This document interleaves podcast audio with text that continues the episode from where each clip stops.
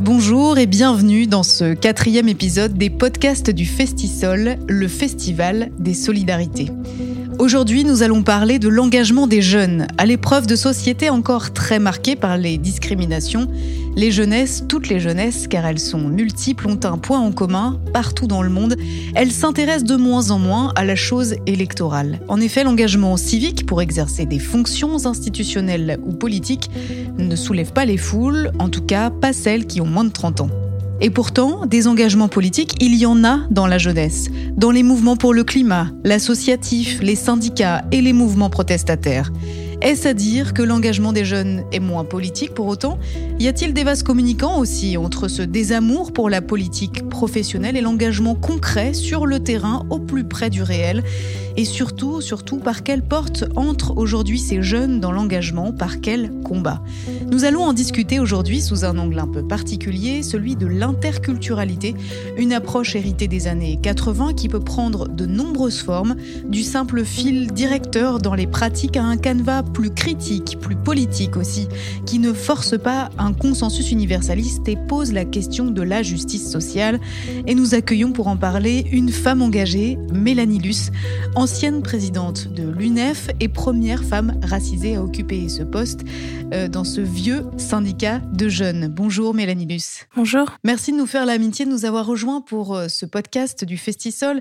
Euh, avant de rentrer peut-être dans le vif du sujet de l'interculturalité et de ses déclinaisons, une première question peut-être toute simple pourquoi est-ce que vous vous engagez aujourd'hui? Pourquoi en deux mots, hein, c'est-à-dire pourquoi, pour quel objet? Depuis que je suis au collège, je veux être avocate parce que je voulais euh, défendre les gens et pas forcément de manière très idéalisée. Hein. J'ai jamais pensé que je défendrais que euh, la veuve et l'orphelin euh, si je caricature, etc. Moi, je me suis engagée pour les étudiants parce que j'ai constaté les difficultés qu'on rencontrait quand on était étudiant. Je les ai moi-même vécues. Et j'étais euh, bah, révoltée par les inégalités. Euh, de manière générale, une société qui laissait pas sa place quand on venait des classes populaires. Alors moi, j'avais quand même plus de chance que, que d'autres, hein, mais j'avais quand même des difficultés en, commençant mes études. Je suis arrivée à Paris, parce que je venais de Toulouse, euh, donc je venais de province, etc. Et j'avais pas les moyens de payer mon appartement. De, pour la première fois, gérer un budget, j'avais même pas 18 ans et tout.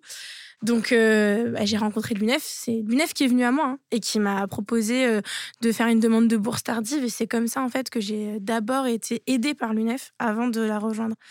Enfin, c'est la première raison pour laquelle je me suis engagée. Donc, euh, en trouvant un cadre de solidarité aussi. C'est ça, c'est parce que euh, en fait, on m'a aidé. On se sent toujours un peu redevable quand on nous aide. Après, on se dit euh, euh, bon, quand même, ils m'ont aidé. Oui, je vais payer 20 euros pour adhérer à l'UNEF, parce que oui, c'est 20 euros, c'était beaucoup, mais on essayait de m'obtenir une bourse derrière, donc c'était pas la même chose, quoi. Mais vous avez prolongé cet engagement bien au-delà des 20 euros de l'adhésion, puisque vous en avez été la présidente de 2019 à cette année? Près de trois ans d'engagement, c'est, pas mal. On y reviendra euh, aussi au cours de, cet échange. Mais euh, moi, j'aurais bien aimé ouvrir un petit peu euh, justement cette question de l'engagement. D'abord, peut-être par les freins, puisque vous avez été aussi présidente de, l'UNEF dans une période où il y a eu énormément de polémiques au sujet des réunions non mixtes. Ça a été des polémiques en plusieurs actes, d'ailleurs, puisqu'il y a eu un épisode sur Grenoble en 2021, dans lequel il y a eu un affichage par des étudiants et ou étudiantes en forme de name and shame à l'encontre de professeurs de l'IEP euh, de l'Institut d'études politiques qui a fait euh, un grand scandale puisque c'était une accusation d'islamophobie. Puis il y a eu euh, une histoire autour du, des réunions non mixtes. Enfin, ça a été quand même très très chargé. Vous, comment est-ce que vous avez vécu toute cette tornade, on va dire, de polémiques autour de, de questions qui sont liées tout simplement à la diversité des pratiques et même des tactiques à l'intérieur d'une organisation comme l'UNEF Déjà, pour répondre à cette question, moi, je suis obligée déjà de rebondir sur ce que vous disiez au début. Vous disiez c'est trois ans d'engagement, mais c'est beaucoup plus. Été engagée beaucoup plus longtemps que ça. Et c'est important parce que si j'étais juste arrivée présidente, euh, j'aurais pas vécu cette euh, polémique de la même manière.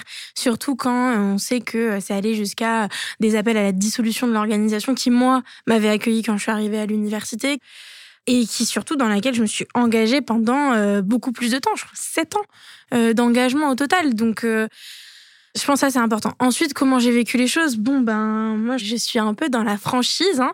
donc ça a été dur parce que en fait J'aime beaucoup la nuance, on va dire, mais on a vu tout un système en fait qui s'organisait. En fait, Il y avait une bataille idéologique sur la question de la non-mixité et sur la question euh, plus généralement de la vision de la société qu'on défend, de la vision de la lutte contre les discriminations et notamment de la lutte contre le racisme.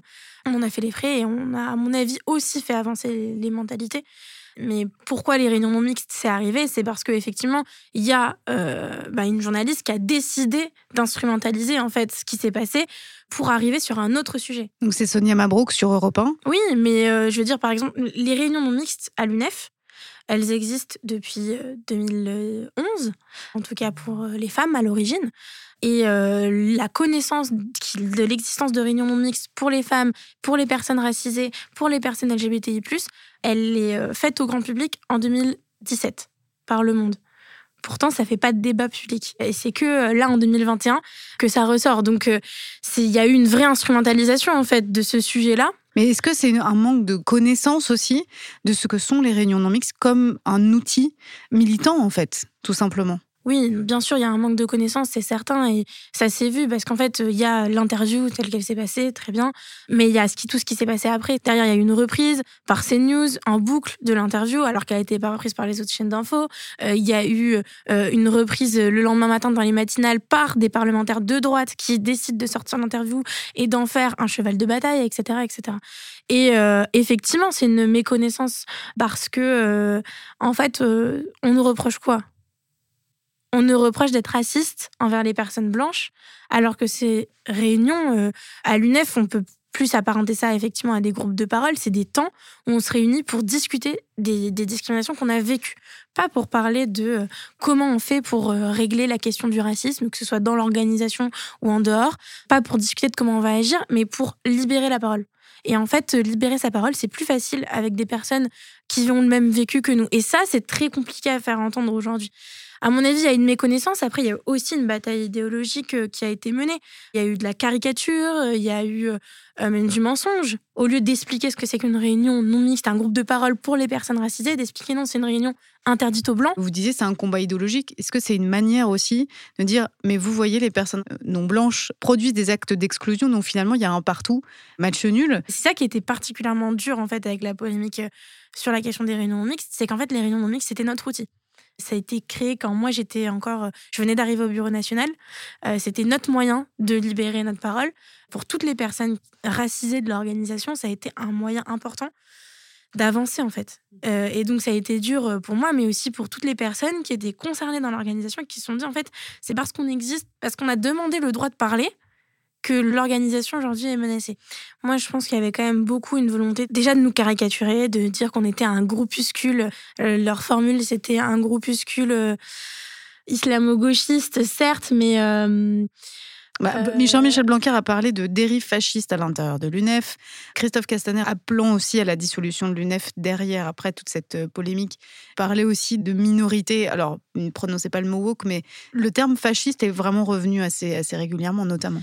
Voilà, et en fait, l'idée, c'était effectivement de dire qu'on allait trop loin en fait. C'était de dire regardez, ils vont trop loin dans la lutte antiraciste puisque au lieu de lutter ensemble, ben, ils rejettent l'autre et donc effectivement, ils créent du racisme inversé. C'était ça l'idée derrière. Or euh, c'est totalement faux, c'est totalement faux déjà parce qu'il y a eu une manipulation de ce que sont ces réunions réellement. C'est totalement faux parce que euh, dans tous les cas, la question c'est aussi comment on lutte contre le racisme aujourd'hui euh, en France. on a eu des manifestations monstres suite euh, à la mort de George Floyd, mais qui se faisaient surtout en soutien à la famille d'Adama Traoré et pour obtenir justice et vérité pour Adama Traoré. On a eu des manifestations aussi durant la loi sécurité globale qui étaient importantes aussi contre les violences policières. Enfin, on a un pays où le racisme est un sujet de société et où on a encore des gens qui refusent de le voir. Et à mon avis, effectivement, c'était euh, c'est un, un, moyen de de dire regardez euh, eux aussi sont racistes mais enfin c'est surtout un moyen de nous décrédibiliser et de pouvoir euh, nous, nous nous attaquer il n'y avait pas que ça Hmm. C'était pas la première fois qu'on était attaqué. Est-ce que c'était aussi une manière de dire regardez, les jeunes font n'importe quoi Les jeunes d'aujourd'hui euh, ne sont plus fidèles aux valeurs d'hier et sans même s'en rendre compte, ils portent atteinte à la laïcité parce que l'UNEF est aussi une organisation qui, historiquement, a été politiquement proche du PS pendant très longtemps, qui a défendu justement cette ligne.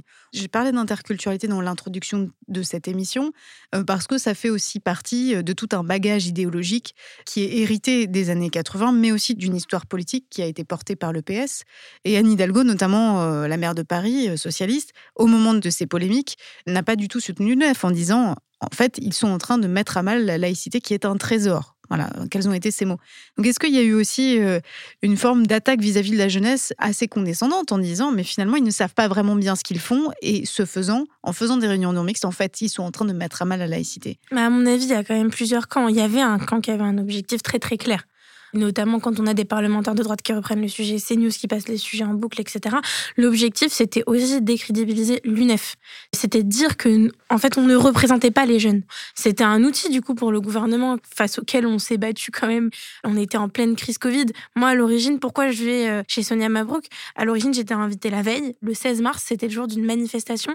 Une manifestation contre la précarité. Parce qu'on avait encore des gens qui faisaient la queue aux distributions alimentaires pour pouvoir se nourrir. D'ailleurs, l'interview commence par ça. Oui, bah, c'était la seule euh, raison pour laquelle j'ai accepté une minute pour en parler et ensuite ça dérive complètement là-dessus. Donc c'est pas du tout ce qui a été retenu, alors que on a plusieurs milliers de jeunes partout en France qui se sont descendus dans la rue ce jour-là parce qu'ils crevaient de faim bah effectivement, avoir une organisation qui dit ça, mais une organisation qui est considérée comme ne représentant plus les jeunes, c'est bien euh, agréable pour un gouvernement qui décide de ne rien faire sur la question de jeunesse. Et c'est vrai que si l'engagement des jeunes passe aujourd'hui beaucoup par le monde associatif, leur modalité d'accès n'est pas toujours très simple. On va d'ailleurs écouter à ce sujet un extrait d'un rapport, celui du Fonds pour le développement de la vie associative. Écoutez.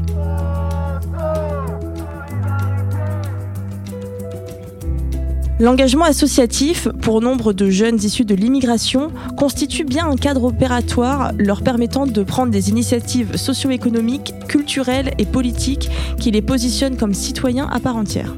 Cette démarche revêt une importance toute particulière quand on connaît la réalité des discriminations qui s'exercent en France à l'encontre des jeunes issus de l'immigration et la force des préjugés et stéréotypes attachés aux références culturelles en lien avec les pays d'origine, avec le lot d'incompréhension et de traitement inégalitaire que cela génère. En outre, au regard du caractère pluridimensionnel des projets associatifs, il nous semble nécessaire, lorsqu'on s'interroge sur ce que sont ou peuvent être aujourd'hui les rôles des associations promues par les jeunes, de ne pas céder à la tentation de vouloir les enfermer dans une catégorie ou les définir à partir d'un seul aspect de leurs activités.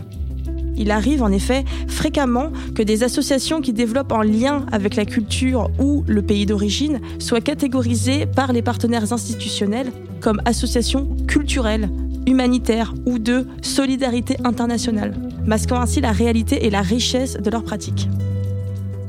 Raphaël Ricardou et Samba Yatera, Action collective et jeunesse, issus des migrations subsahariennes en France. Mélanie Luce, est-ce que dans votre parcours, vous avez senti quand même que le fait d'être vous-même une personne euh, racisée, je dis parce que vous vous définissez comme ça, ça crée aussi une attente vis-à-vis de vous, au poste de présidente de l'UNEF et donc de porte-parole de ce syndicat étudiant, une sorte de moins grande tolérance euh, à la protestation, voire euh, qu'on attendait de vous un engagement particulier sur l'universalisme, sur la défense des valeurs liberté, égalité, fraternité. Enfin voilà. Est-ce que vous avez senti aussi une pression là dans votre engagement qui a pu soit vous gêner, soit euh, que vous avez choisi d'ignorer. Enfin, quel est votre rapport à ça? Alors, moi, je trouve que les freins à mon engagement, euh, si ça peut bénéficier à d'autres, ils ont plus été dans mon vécu au quotidien et la pratique de l'UNEF de manière générale. Parce qu'en fait, effectivement, euh, l'enjeu, c'était pas que moi, il me dépassait, en fait. C'est-à-dire que l'UNEF, ça fait euh, un moment qu'on est euh, justement la cible de nombreuses polémiques, et notamment la première à avoir pris les choses dans la figure, c'est une autre femme racisée, c'était Mariam Pouchtou, qui était du coup ma, vice-présidente jusqu'à il, y a deux mois. Et en fait, il y avait, à partir du moment où l'UNEF a dit haut et fort que oui, une femme, eh ben, elle pouvait représenter l'UNEF même si elle portait le voile, eh ben on a été la cible de beaucoup de choses. Moi, l'impression que j'ai eue, c'est d'être une cible. C'était surtout ça. La première chose, c'est les confusions, c'est-à-dire qu'une femme racisée, c'est pareil qu'une autre femme racisée. Donc Mariam et moi, on est la même personne. Parfois, j'enlève mon voile. C'est ça qu'on me disait. Et même C'est très violent, ça, de recevoir ça ah bah je pense que certaines personnes haut placées politiquement euh, ne se rendent pas compte de ce qu'elles disent parce qu'effectivement elles me disent ça en face en pensant que je suis vraiment la même personne que Mariam. Euh, on a même un amendement qui a été déposé à l'Assemblée nationale par un député de droite qui expliquait que la présidente de l'UNEF portait le voile et qui donc parlait de moi Est-ce que c'est le problème que toutes les femmes sont pareilles ou est-ce que c'est que toutes les femmes racisées sont pareilles Non, c'est toutes les femmes racisées sont hmm. pareilles parce que ce, ce mélange-là, je l'ai eu avec plusieurs femmes racisées dans l'UNEF, mais que des femmes racisées. Bah, L'actuelle présidente, elle a fait une interview à un moment donné en tant que présidente de sa section locale. On a pensé que c'était moi. Il y a eu euh, un, une autre membre de l'UNEF à un moment donné qui a dit quelque chose sur les réseaux sociaux. Je me suis fait euh, harceler euh, déjà à ce moment-là parce que tout le monde pensait que c'était moi. Il y a des montages photos avec ma tête et des propos qui n'avaient rien à voir. C'est un peu l'idée qu'on n'existe pas vraiment parce qu'on est d'abord une personne qui n'est pas blanche. Et c'est ça un peu qui est aussi compliqué, c'est-à-dire que pourquoi je me définis comme une femme racisée? Juste parce qu'en fait, la société, elle me le renvoie tous les jours. Et donc, bah, si je le dis pas, je fais quoi? Euh, je peux pas rentrer dans ce mythe qui me dit que, je sais pas, la moitié de mon visage serait blanc, l'autre moitié serait noir. Et si je, tourne ma tête que d'un seul côté, c'est bon, il euh, n'y a pas de souci. Ça ne marche pas en fait. C'est ça. Et vraiment, le mot racisé, derrière un mot, il unifie toutes les personnes qui vivent des discriminations liées au racisme. Et puis, euh, je suis aussi racisée pas que par ma couleur de peau, puisque euh, mon père est, juif. Alors, euh, j'ai pas vécu l'antisémitisme comme j'ai pu vivre le racisme, parce que c'est pas aussi connu. quand ça commence à l'être, effectivement, on voit des différences dans les messages qu'on reçoit, quand on reçoit des swastikas, etc. C'est euh, un truc supplémentaire qui s'ajoute.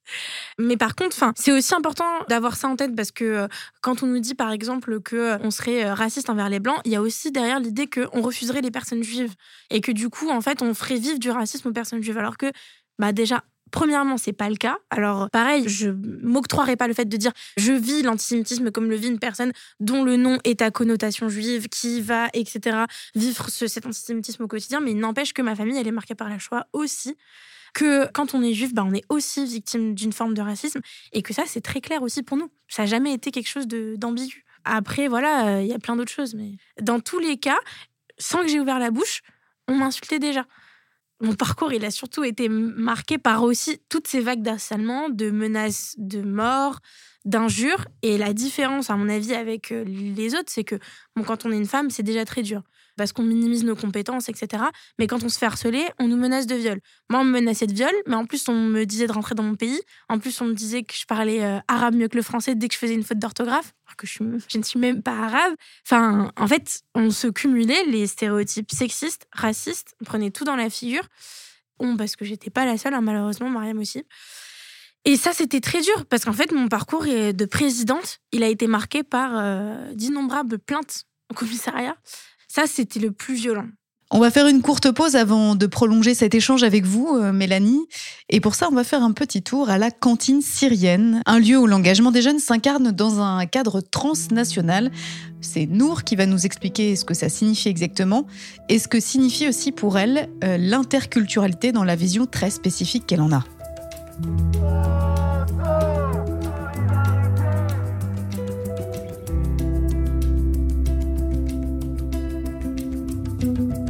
Moi, je m'appelle euh, Nou, j'ai 21 ans. Je suis membre euh, du collectif euh, de la cantine syrienne depuis un peu plus d'un an maintenant. Alors, la cantine syrienne, c'est tout plein de choses. J'aime bien rappeler que c'est avant tout une cantine populaire qui propose des repas syriens à prix libre, ainsi que des activités, des cours de français, des soirées qui peuvent être autant des activités culturelles, des concerts, des projections et également euh, des discussions, des tribunes pour euh, différentes luttes, d'où qu'elles viennent.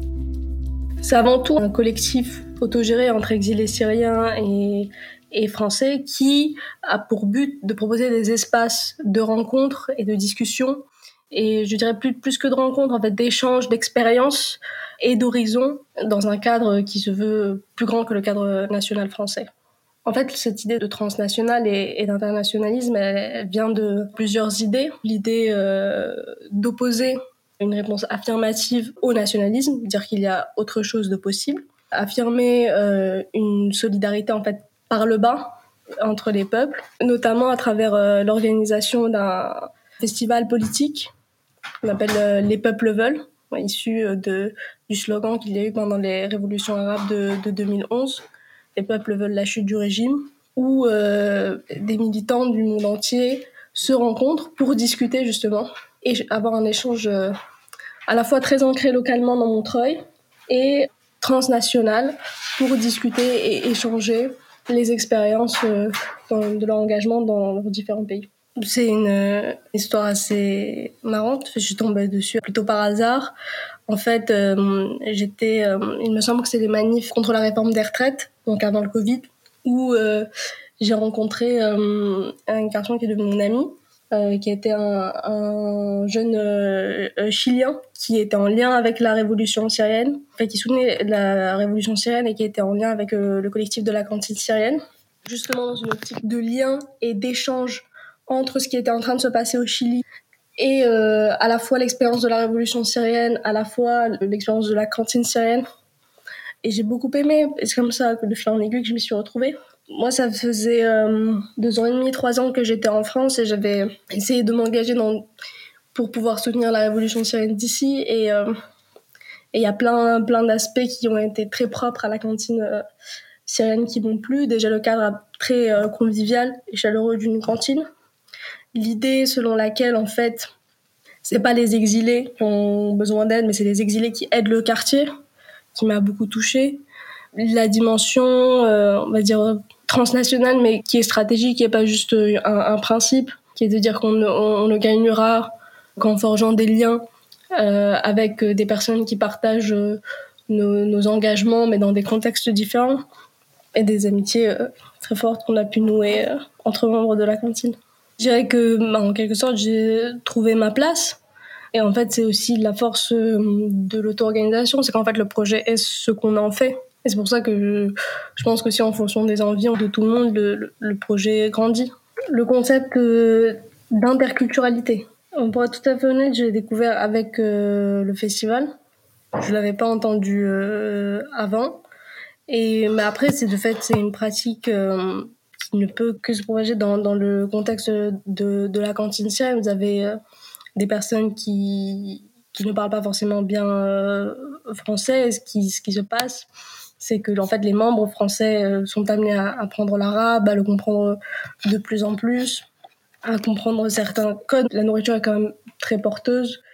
Un monde euh, qui serait à, notre image et qui se nous d'un antiracisme euh, radical, d'un féminisme qui traverserait les différentes dimensions de, de l'engagement, qui serait moteur de changement et pas juste une des choses qu'on devrait changer. Oui, tout ça est, présent et je le je comprends. Je pense que justement un engagement qui serait qui serait radical est une manière de peut-être un mot un peu dur mais, mais, de survivre dans un monde euh, aussi dur facilement on devient on devient fou on devient on devient folle c'est-à-dire à défaut de le changer tout de suite maintenant parce que c'est pas possible au moins y, travailler je pense pas que la radicalité soit un frein bien au contraire je pense que euh, c'est quelque chose qui attire et qui par la question du refus du compromis, euh, pas du compromis entre personnes, mais du compromis euh, par rapport à la à, l'oppression, à la répression, attire plus euh, les jeunes. Je pense qu'il y a des conditions matérielles et politiques qui freinent beaucoup plus. Notamment, on fait comme si ça n'avait pas existé, mais en fait, tout le temps qu'on a passé isolé au moment du Covid, euh, la misère étudiante, euh, que ce soit financière ou autre, euh, je pense que c'est des freins beaucoup plus importants à, l'engagement.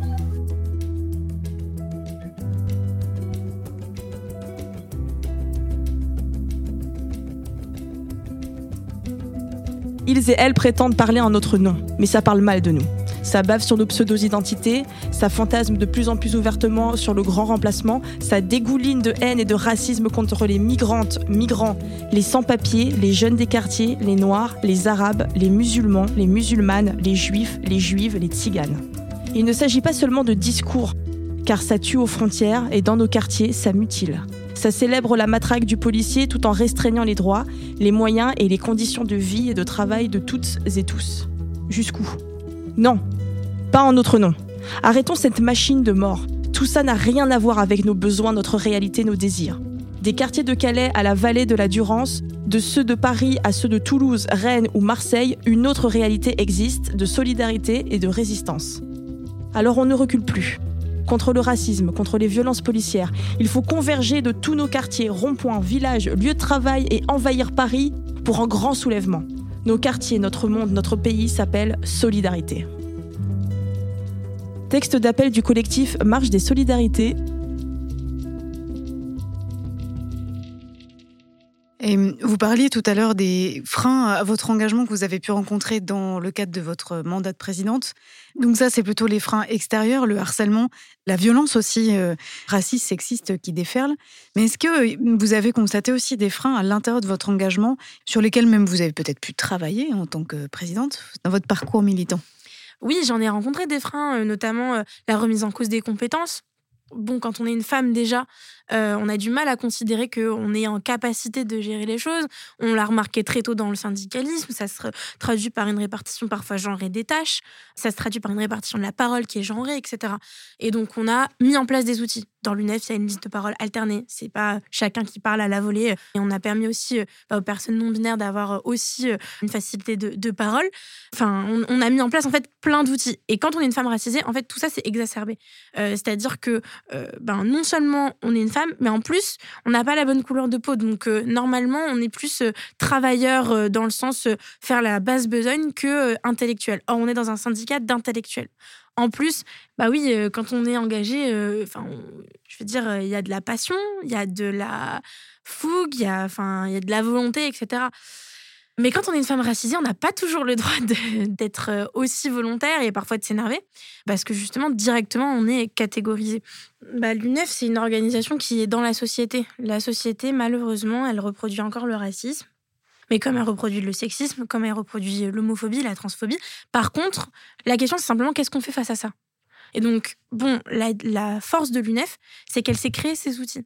Et comment est-ce que vous, vous avez fait justement pour euh, vous élever contre ça? Est-ce que vous êtes passé plutôt par des outils collectifs? Ou est-ce qu'il euh, y a eu aussi des moments où vous avez, euh, même à titre personnel, développé des stratégies? Oui, mais justement, les réunions non mixtes, c'est un outil collectif et individuel parce qu'en fait, bon, c'est un gros effort. Hein. Il faut libérer sa parole. Enfin, libérer sa parole, ça veut dire quoi? C'est veut dire reparler des situations qu'on a vécues et surtout poser une analyse sur tout ça. Avant l'UNEF, en fait, je vivais des choses, mais je me rendais même pas compte que c'était du racisme, du sexisme, etc. Là, il faut se rendre compte de ce qu'on a vécu, le verbaliser, l'écrire sur papier, ensuite faire une réunion mixte avec du coup tout le monde et dire voilà ce qu'on vit, de manière anonyme. Justement, l'objectif en fait de la non-mixité, c'est d'anonymiser les choses. Ça déjà, c'était un processus important. Mais après, oui, bien sûr, on développe tous des stratégies. On, est obligé de développer des stratégies quand on est une femme, quand on est une femme racisée encore plus. Enfin, voilà. Après. Est-ce que euh, le but d'une stratégie, c'est d'être révélé Je sais pas. Je sais pas, ça pourrait servir à, d'autres. Ça m'amène aussi euh, une autre question euh, qui est le terme d'interculturalité, justement, peut-être un peu plus euh, théorique, mais alors c'est important quand même de savoir un petit peu comment est-ce que ce, terme se, diffuse. Est-ce que pour vous, le concept d'interculturalité, il veut dire quelque chose? Est-ce que c'est un terme qui, fait sens pour vous? Ou est-ce que d'autres termes font plus sens euh, sur le plan politique? L'intersectionnalité, par exemple, ou les questions décoloniales, la question de la décolonialité? Enfin voilà, comment est-ce que vous, vous appréciez ce terme d'interculturalité? C'est un terme que j'ai pas vraiment l'habitude d'utiliser, effectivement, donc euh, et euh, dont j'ai pas la connaissance, à mon avis, suffisante pour pouvoir euh, trop critiquer. Donc, à mon avis, c'est important. Enfin, si on fait juste étymologiquement, le croisement des cultures, oui, c'est quelque chose d'important. L'intersectionnalité, pour moi, c'est un terme qui retranscrit plus ce que je vis. C'est le cumul de plusieurs sources de discrimination. Et l'intersectionnalité telle qu'elle a été théorisée par Kimberly Crenshaw, justement, elle euh, définit ça en fait. L'idée que bah, quand on vit plusieurs discriminations, non seulement c'est plus lourd parfois, c'est différent aussi, mais en plus, ça crée, dans certains cas, une discrimination impropre de femmes racisées. C'est-à-dire, euh, bah, par exemple, le, fait que euh, dès qu'on hausse un peu le ton, on considère qu'on est directement énervé. Ça, c'est quelque chose qui va avoir un impact dans nos relations quotidiennes, notamment quand on est sur un, un poste à responsabilité comme le mien. Bah, ça, c'est quelque chose qui n'arrive qu'aux femmes racisées. Et donc, c'est une discrimination impropre. À mon avis, l'intersectionnalité, ça a l'avantage de mettre en avant, en fait, ces difficultés-là. Euh, voilà, après. Après, est-ce que euh, c'est important d'avoir une, euh, dans une organisation politique, qu'elle soit syndicale ou, autre, d'avoir une compréhension des cultures C'est aussi ce que dit l'interculturalité, c'est qu'il faut savoir comprendre l'autre et les autres en tant qu'ils et elles sont différents de nous parce que nous n'avons pas les mêmes, les mêmes cultures, tout simplement. ou est-ce qu'il est plus important de se rendre compte des rapports de domination? Et donc, est-ce qu'il pour vous, il faut tenir les deux? Ou il faudrait, dans l'idéal, tenir les deux Ou l'un est plus important que l'autre Voilà, pour être clair. Mais enfin, juste par exemple, moi, ma culture, euh, c'est quoi? C'est la culture française. Pourtant, je vis du racisme. Enfin, alors les Antilles déjà c'est la France euh, pour ceux qui ne le savent pas. Tous les députés, euh, certains ministres n'en sont pas n'en sont pas convaincus encore. Mais, mais euh, je veux dire, enfin pour l'anecdote, ma mère elle me dit parfois que comme justement je suis venue à la culture antillaise plutôt sur le tard, que parfois je suis plus antillaise qu'elle quoi, parce que elle m'a pas éduquée dans ça. Donc je, je connais juste la culture française. Donc effectivement, c'est compliqué pour moi de, de, me retrouver dans ce terme-là. Par contre, ce qui est certain, c'est que il y a euh, aussi un enjeu de comprendre les différences. Quelque chose qui, à mon avis, réside pas uniquement dans un système de domination. Euh, mais euh, si on veut permettre l'émancipation des personnes discriminées, il faut d'abord effectivement déconstruire les systèmes de domination qui les écrasent. Alors on va justement faire une petite incursion dans les pratiques des acteurs et des actrices du Festisol qui se sont emparés de cette question de l'interculturalité et qui en utilisent des outils concrets, novateurs. Je vous propose d'écouter David de l'association Terre.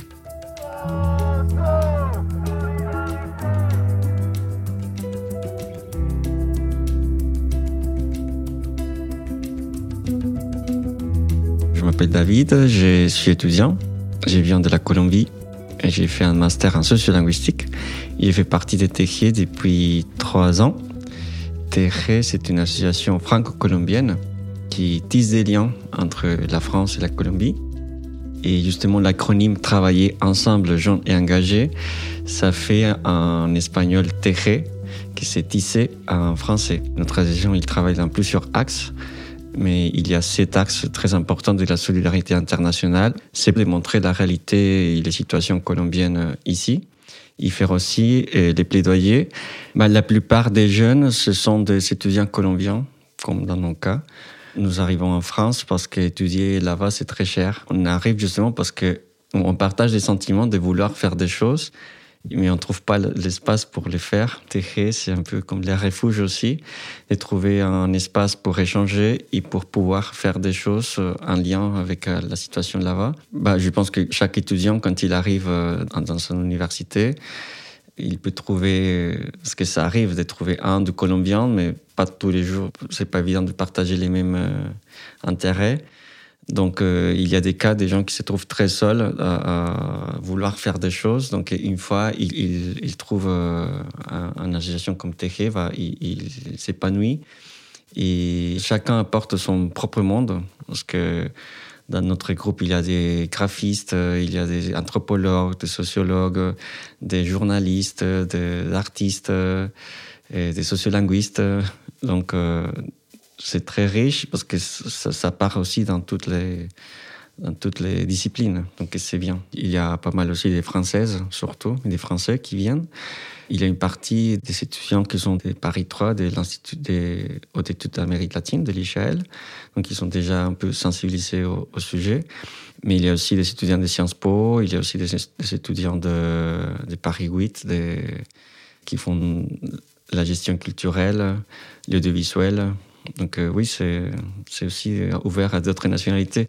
C'est un peu aussi notre intérêt, parce que ce qu'on veut faire, c'est pas rester enfermé, mais plutôt montrer les cas de la Colombie aux autres situations.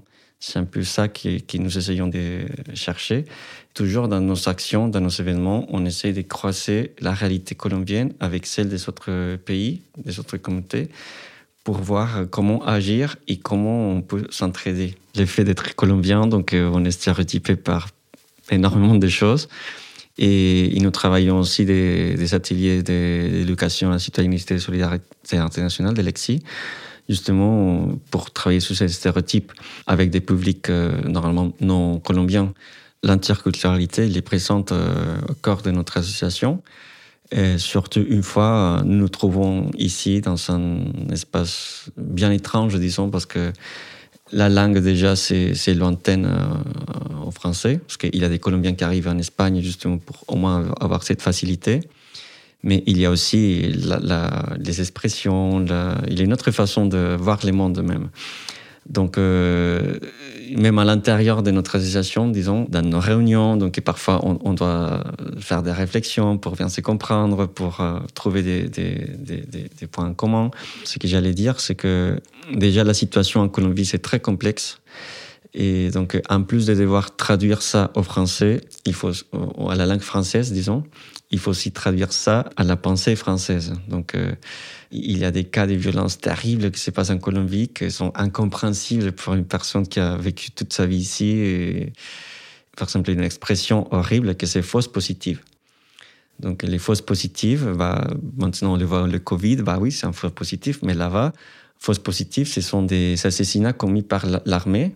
Ils ont montré ça comme des preuves pour augmenter les chiffres des statistiques des guerrilleros de la FARC pour montrer le, travail de, l'armée.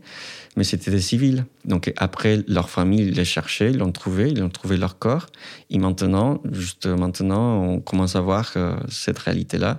Donc ce sont des situations terribles que même nous, quand parfois ça fait honte aussi de raconter l'histoire d'un pays avec toutes ces tragédies.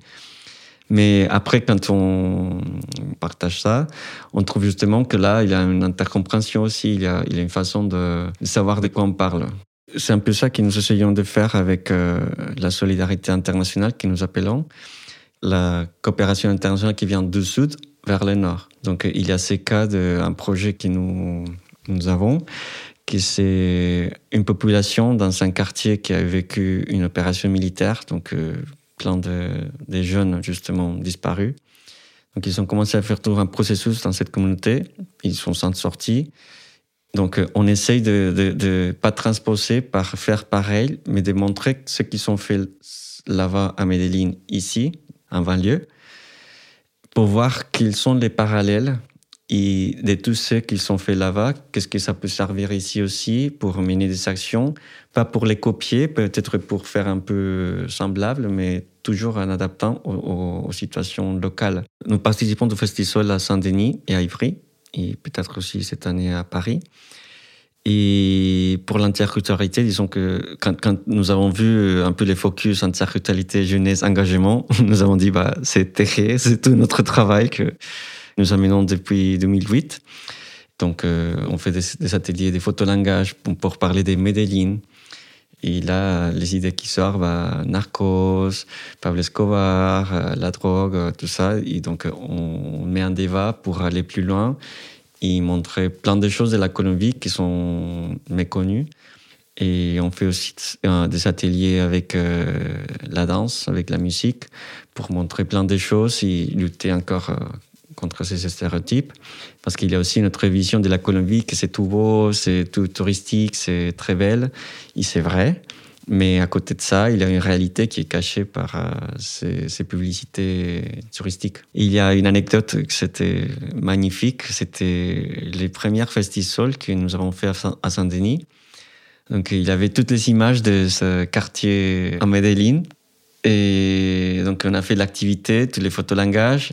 Et après, quand, nous avons expliqué la situation de Medellin, il y a une dame qui s'élève, il dit, mais c'est pas Medellin que vous racontez, c'est Saint-Denis. donc là, nous avons dit, bah, vous avez tout compris, c'est ça justement que nous voulons montrer.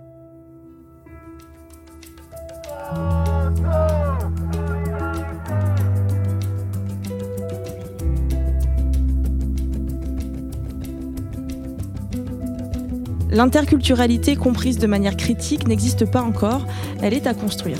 Pour cela, on comprend qu'une stratégie, une action et un processus permanent de relations et de négociation entre lignes de compte pour le respect, la légitimité, l'équité et l'égalité.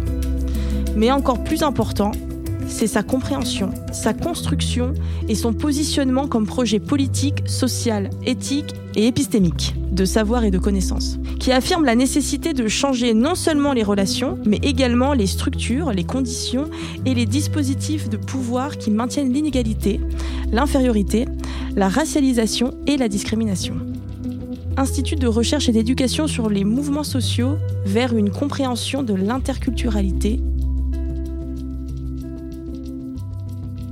Alors on a entendu à travers le témoignage de Nour pour la cantine syrienne tout à l'heure et puis celui de David de l'association Terré qu'on vient d'écouter, des modes d'engagement très différents mais ils ont un point commun néanmoins, ils sont bénévoles.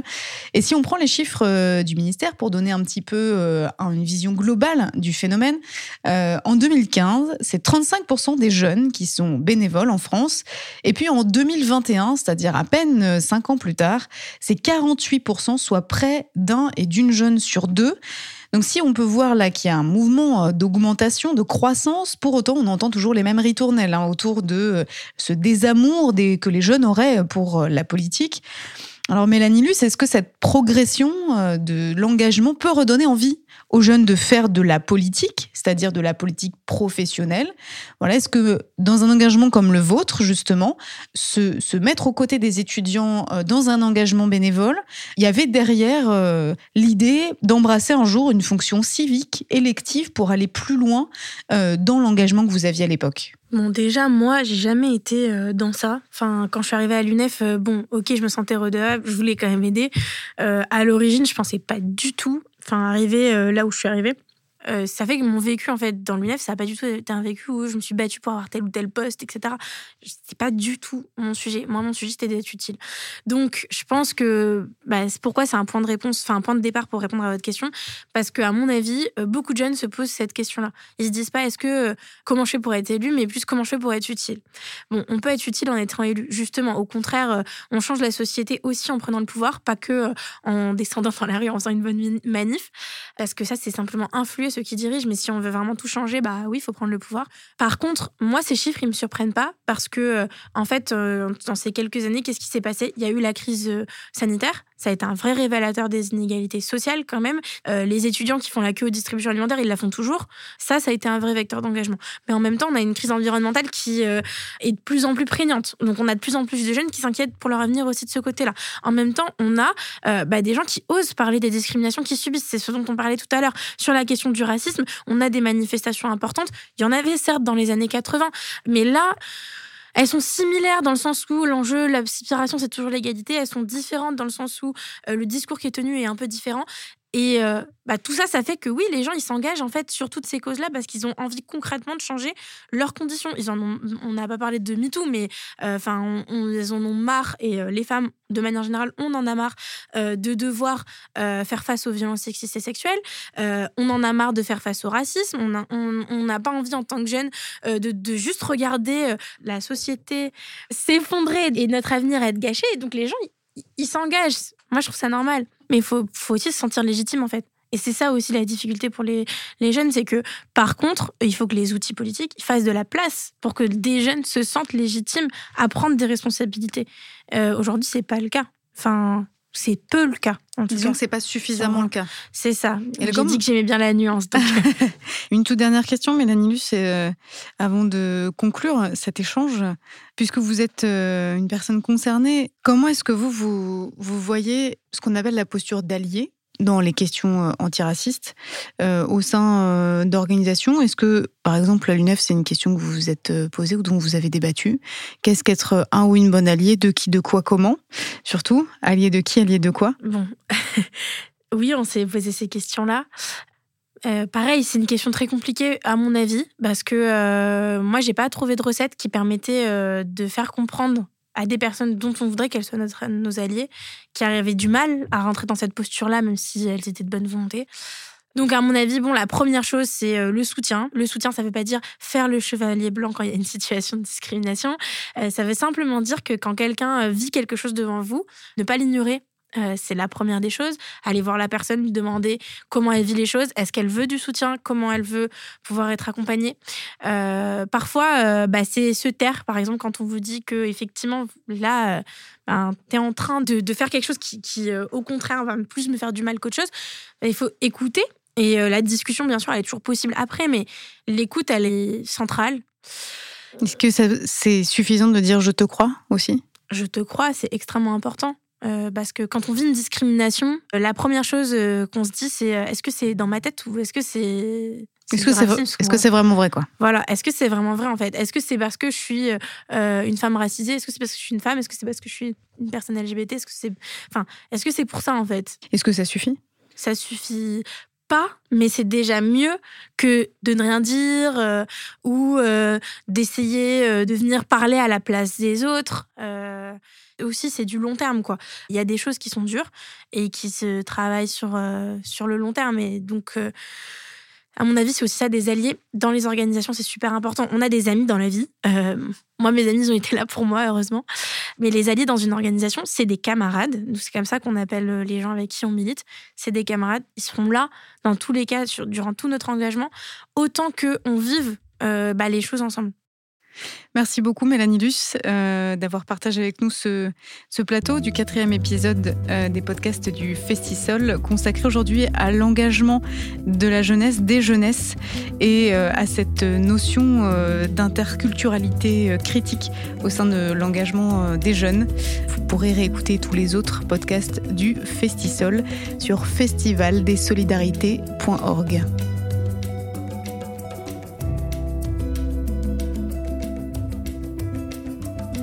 Les associations issues des migrations connaissent, comme dans la plupart des associations, un essoufflement du bénévolat.